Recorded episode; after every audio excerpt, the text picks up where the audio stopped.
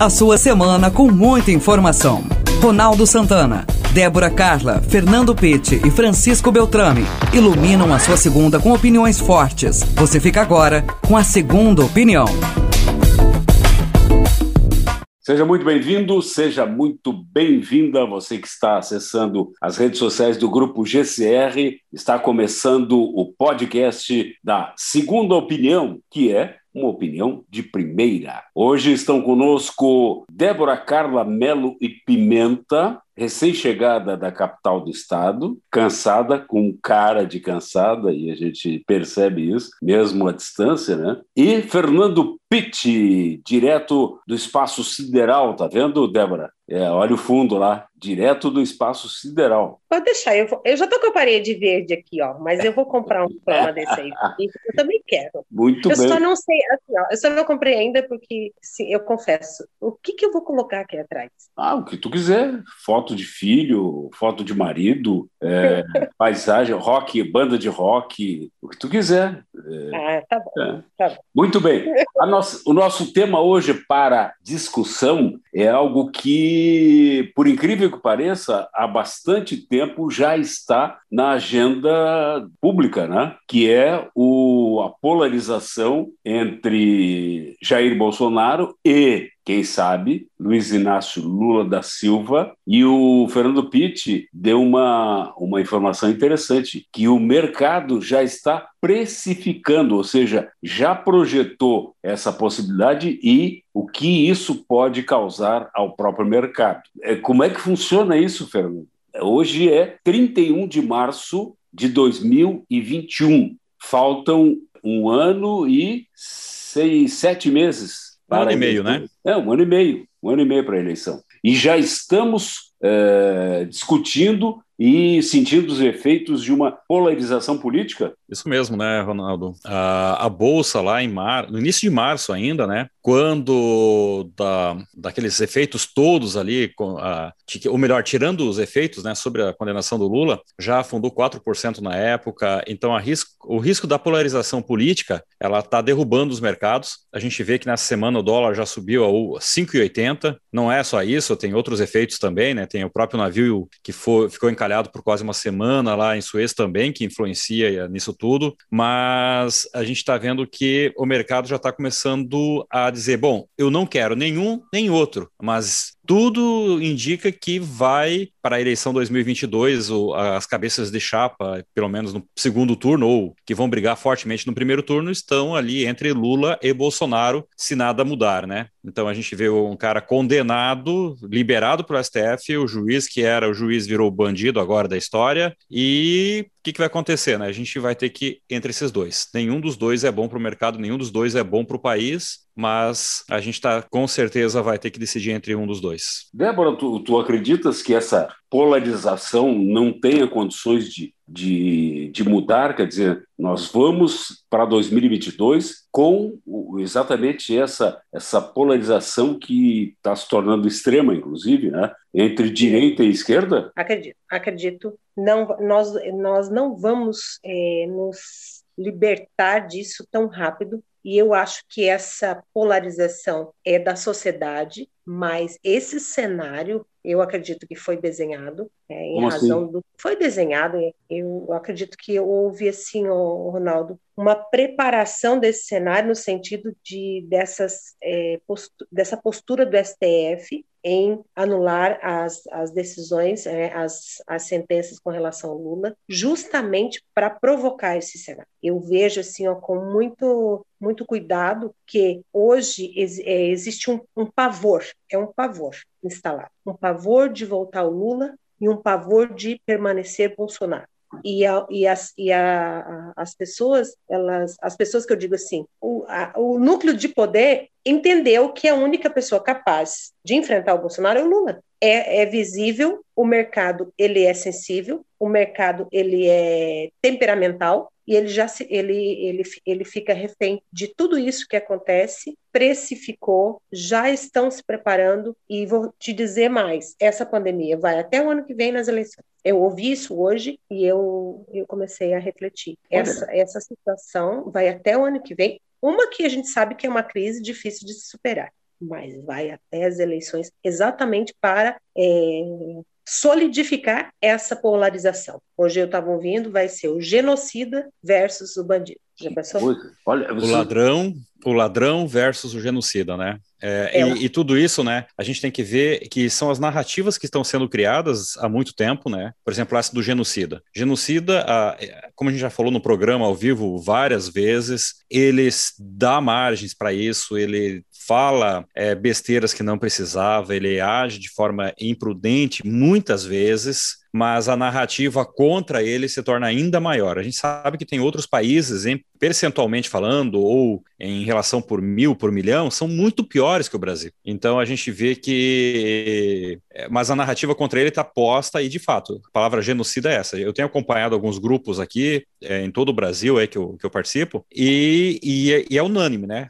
Todo mundo trata, quem é de esquerda, trata ele como genocida, mesmo não sabendo fazer contas, né? Mesmo sabendo que muitos outros países que se dizem desenvolvidos estão muito piores quando a gente fala percentualmente ou relativamente em, em números relativos, não em números absolutos, né? a gente tem que considerar que o Brasil é um país de 209, quase 210 milhões de habitantes. E eu, tá, eu tenho um, um botzinho aqui do, do Twitter que eu acompanho, nós já estamos em mais de 16 milhões de doses de vacina aplicadas, por exemplo, um dos maiores números, em, em números absolutos, um dos maiores números de doses aplicadas em todo o mundo. Só que em números relativos, pelo tamanho do Brasil, nós estamos muito abaixo de muitos outros países, né? Então, é... E, então, tá tudo relativizado, né? Esse, esse é o problema. E sabe, Ronaldo e ouvintes, o, o, meu, o meu medo nessa história toda é que surja uma terceira via mais perigosa ainda. A gente já está vendo, por exemplo, o Luciano Huck, a gente está vendo outros aí que se dizem salvadores da pátria, que podem começar a querer aparecer nessa hora também. Eu, é, então, o mercado já precificou Lula e Bolsonaro, já está já tá desenhando Sim. esta possibilidade. Mas uma terceira via talvez seja ainda mais perigosa para nós, né? Você... Bom, fala, Débora. Mas eu acho, mas eu acho, senhor Ronaldo, é, Fernando, falando dessa terceira via, para mim, essa terceira via vai fazer a diferença na eleição, que é quem eles vão buscar. Provavelmente o Bolsonaro vai buscar o Centrão e o Lula também. Claro. Porque, porque assim, ó, é, a rejeição do Lula, o Lula tem toda, toda, ainda tem muito, muita força, mas ele tem uma rejeição alta. Só que aí, quando ele se associa alguém mais centro-esquerda, ou até mesmo centro-direita, ele conquista. Ah, é ele conquista mas, aí vai, mas vai acontecer o seguinte, Débora, é, e uma das coisas que o Bolsonaro, tenho certeza que ainda não entendeu, o Bolsonaro não ganhou a eleição. A gente já falou isso inúmeras vezes ao longo dos últimos ano e meio. Ano e meio. Na verdade, quem perdeu a eleição foi o PT. As pessoas votaram contra o PT. Sim, sim. E, e, assim, a gente já vai partir nessa eleição com 30% para o Bolsonaro, 30% para o Lula, que votam nos dois, não interessa quem seja, pode ser, pode colocar a porta que for na cabeça de chapa, eles, eles já têm o voto, né? Então, tem 30% do PT já sai com 30% de cara, da mesma forma o Bolsonaro. E aí vai ir para a rejeição. É, eu acho que não é nem, talvez, a, a, o vice, né, como você tem colocado aí, seja do Centrão, ou, quer dizer, vai ter que ser do Centrão, não tem outro jeito, né? Mas pode influenciar de certa maneira, mas eu acho que quem vai ganhar a eleição vai ser a rejeição, não vai ser a não vai ser a, a como é que a gente pode a simpatia. Opção, é uma opção, não é opção. Não é, opção, é, é rejeição. Eu, eu, fiz algumas campanhas políticas, eu trabalhei em algumas campanhas políticas, e, e a minha percepção é a seguinte: que dois dados importantes, é, é, determinantes numa eleição, durante as pesquisas é, prévias e durante a campanha, são a rejeição e o, a pesquisa espontânea, sabe? Aquela pesquisa que é a pessoa, o, o, o pesquisador chega no, no, no, público e diz em quem você vai votar, sem, sem dizer. É, é espontâneo. Isso, olha, me chamou muito a atenção sempre que eu participei de campanha política, porque os, os nomes apareciam, sabe, sem, é, sem um grande, de repente, sem um grande aparato. E aí tinha alguém, e a rejeição, obviamente, né? É como o Fernando diz, a rejeição em 2022 vai ser também determinante. E, é, nesse sentido, é, hoje é 31 de março, né, foram apresentados três novos ministros, né, Aeronáutica, Marinha e Exército, e pela manhã os presidentes da Câmara e do Senado fizeram uma deram uma coletiva com o na verdade não foi uma coletiva fizeram uma, uma apresentação junto com o ministro da Saúde. E é, colocaram-se colocaram a, a, ideia da Câmara e do Senado ajudar o Ministério da Saúde na questão da, da vacinação e tal. Inclusive o Arthur Lira, presidente do, do, da Câmara, cobrou de que o Ministério da Saúde já, teriam, já teria distribuído mais de 34 milhões de doses e até, até hoje tinham sido somente aplicadas 14 milhões de doses. Ele queria saber onde é que estavam essas. Mas à noite eu já vi uma, uma nova, um novo número que é 17 milhões de doses foram aplicadas até hoje. E 17,477. Isso. E aí o, o, o, o, ministro da Saúde disse o que eh, o bom senso diz, que o Ministério vai lutar por distanciamento social, por higienização, por uso de máscaras. E aí, sei lá, meia hora depois, uma hora depois, o, o presidente dá, um, dá uma declaração indo contra isolamento social. Ora, vamos combinar, falta, falta, falta cabeça para o Bolsonaro, né? Falta, o mínimo, falta. O mínimo, o, não, o mínimo é ficar quieto, sabe? Fica quieto. Não, não é o mínimo, não é o mínimo, Ronaldo. Até agora, todos os problemas que o país enfrenta com relação ao Bolsonaro é porque ele não ficou quieto. Exato. Ele, é, ele é... Tá? Assim, ó, as vacinas estão sendo distribuídas, tá? foi é, distribuído em tempo recorde, a gente sabe disso. Imagina, nós somos um país subdesenvolvido, fazer o que foi feito com essa vacinação, com essa distribuição de vacina, é assim, ó, é, é inacreditável. Nós sabemos que existem estados e municípios, aqui em Tubarão nós somos privilegiados, é, está sendo vacinado com, é, com grande fluidez, mas nós sabemos que outros municípios do estado não estão. Então, assim, ó, então vou fazer só esse recorte: vacina. O pessoal está trabalhando direitinho. Para que ele abrir a boca? Mas eu, eu, eu discordo da, da tua posição, sabe? Discordo acho que o, o, o, programa de vacinação, o PNI, né? Programa Nacional, Nacional. PNV, de imunização. De, a de imunização, PNI, exatamente. Ele é modelo para o mundo. Quando nós fazemos o, as campanhas de vacinação contra a, a, gripe, contra a dengue, contra não sei o quê, é, modelo. E por que não, não foi utilizado, não está sendo utilizado da maneira que é, é, é já tem um know-how de quantos anos em cima disso. Mas está, Ronaldo. Não, está, mas, pro, mas aí aonde pro... que tu discorda comigo? O problema é, é assim, mas aí eu acho que aí pegando o que a Débora falou, eu acho que é exatamente aí que mora o problema. As vacinas elas entraram no rito normal de aprovação da Anvisa, foram aprovadas de maneira emergencial. Elas, ela não, não, não, não houve falha, pelo menos a gente olhando de fora, sem filtros, né? Olhando sem, sem, sem ideologia política contra ou a favor. Elas entraram e estão. As vacinações, a vacinação no Brasil começou praticamente ao mesmo tempo do que o restante do planeta planeta. Olha só, eu tenho um botzinho aqui no, não, no Telegram não, que eu acompanho. Não, Fernando, sim, Ronaldo, sim, sim. O que acontece? Sim, agora o que, que acontece? Agora vamos, vamos, tirando os filtros, Ronaldo. O que, que acontece? As, de novo, pegando a fala da Débora, a, a, a, o, onde que está o, o erro da história? É a fala do presidente. Porque se ele deixasse o Ministério trabalhar, o, eu estava lendo uma reportagem mais cedo, o Brasil foi um dos maiores adquirentes de insumos e de vacinas da China. Então, o Brasil ele tem trabalhado para isso. Ele tem, claro, nós somos um país continental com 210 milhões de habitantes. Então, há sim uma necessidade, e não é uma coisa tão rápida quanto em Mônaco, por exemplo, para fazer uma vacinação do povo todo ali que está dentro de uma única cidade. Agora, o erro e aonde que nós estamos e aonde que cria todo esse cenário? Exatamente pela boca do presidente que vai falar o que não deve, vai falar. Tipo assim, ó, ele falou: olha só, ele falou uma coisa totalmente verdadeira: que o Brasil não seria lugar de teste de vacina. Mas naquele momento, quando ele falou isso, as vacinas não estavam aprovadas ainda. Então, é a forma de falar, é o como. Ele, ele fala a coisa certa, mas de forma impe, é, é, imprudente, indevida, indelicada. E aí ele dá toda uma narrativa, ele dá todo um subsídio para que as pessoas caiam matando em cima, dizendo ah, o presidente é contra a vacina. Pode ser que ele seja, pode, não vou dizer pessoalmente,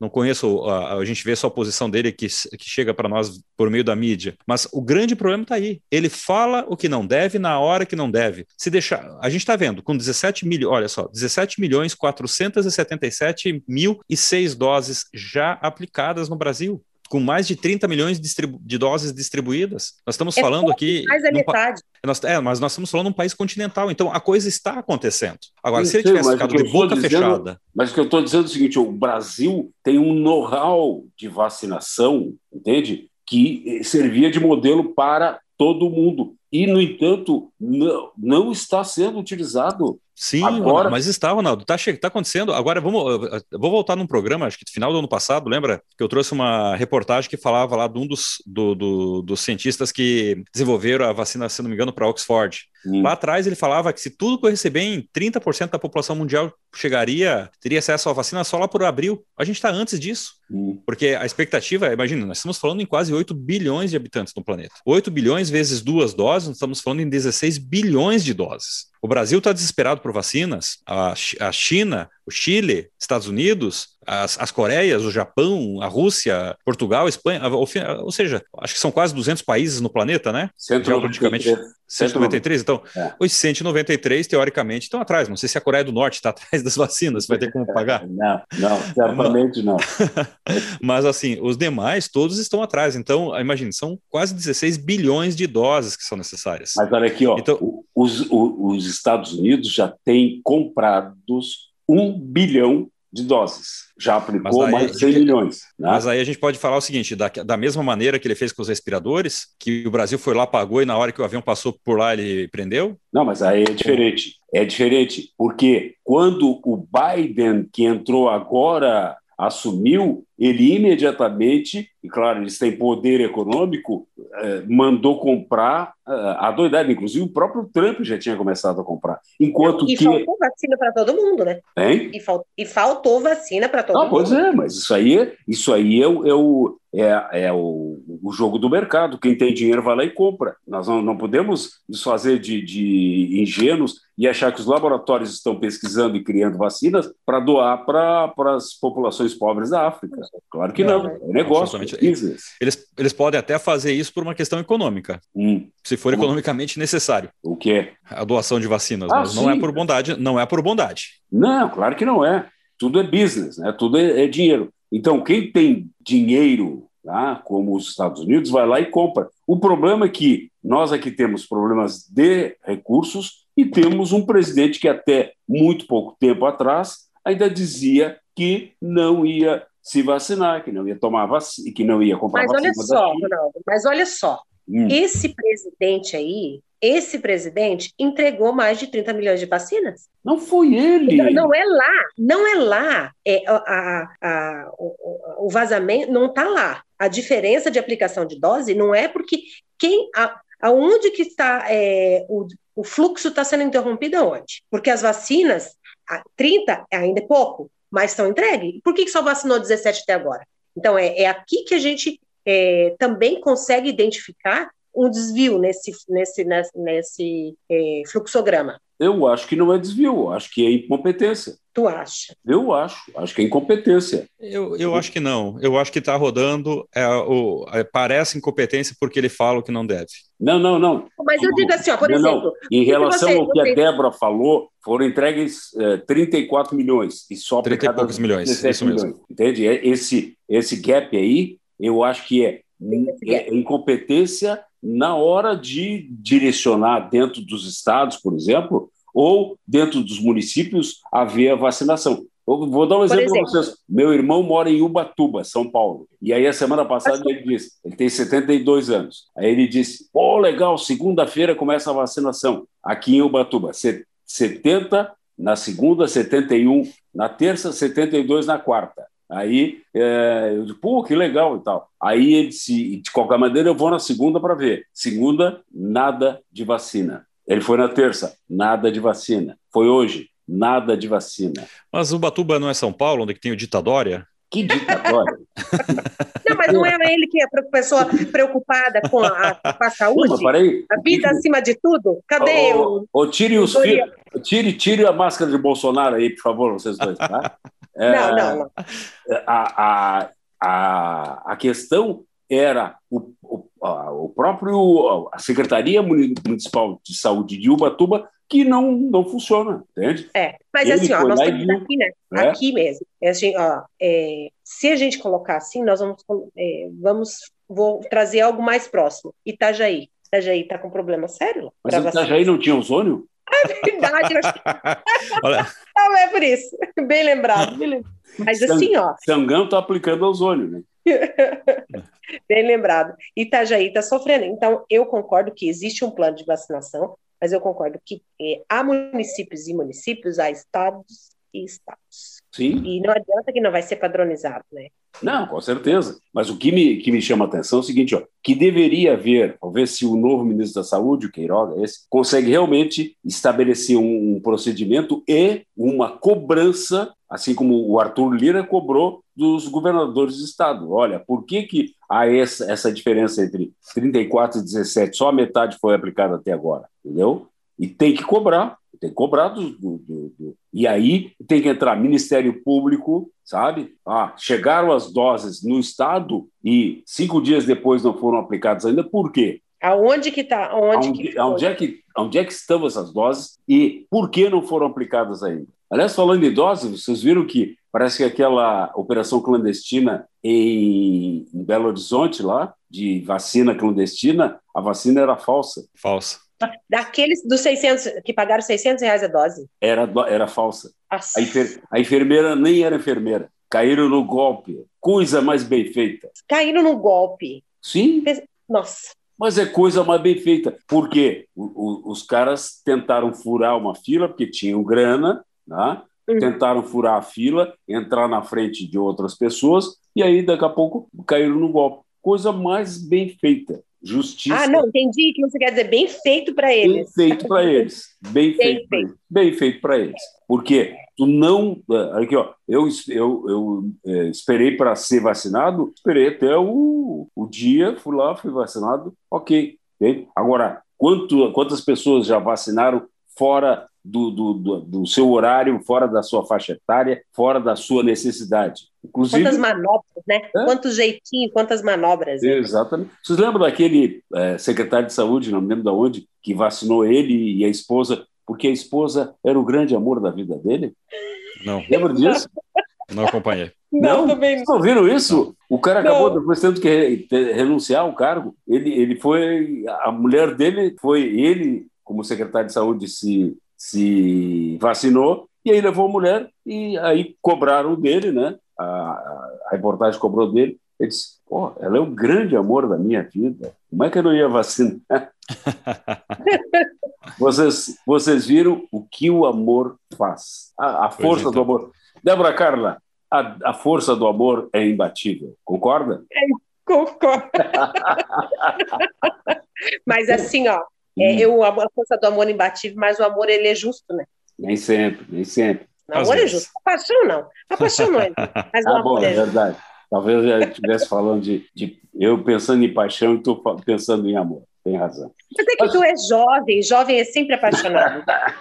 sempre vai remeter à paixão. Muito obrigado, muito obrigado. Depois eu te pago um cafezinho. Tá Com essa mensagem de amor a todos. Encerramos o podcast do Segunda Opinião, que tem opinião de primeira, hoje com Débora Carla Melo e Pimenta, vinda é, é, esfalfada de Florianópolis, né? e Fernando Darcy Pitti. Obrigado a vocês dois, muito obrigado. Dois espaço, dois espaço. Dois espaço sideral. Muito obrigado a vocês dois e muito obrigado a quem está é, acessando as redes sociais do Grupo GCR. Semana que vem, mais um podcast do Segunda Opinião. Esperamos por você. Você ouviu o podcast Segunda Opinião. Apresentação de Ronaldo Santana. Participações de Débora Carla, Fernando Pitti e Francisco Beltrame. Produção de Reginaldo Osnildo.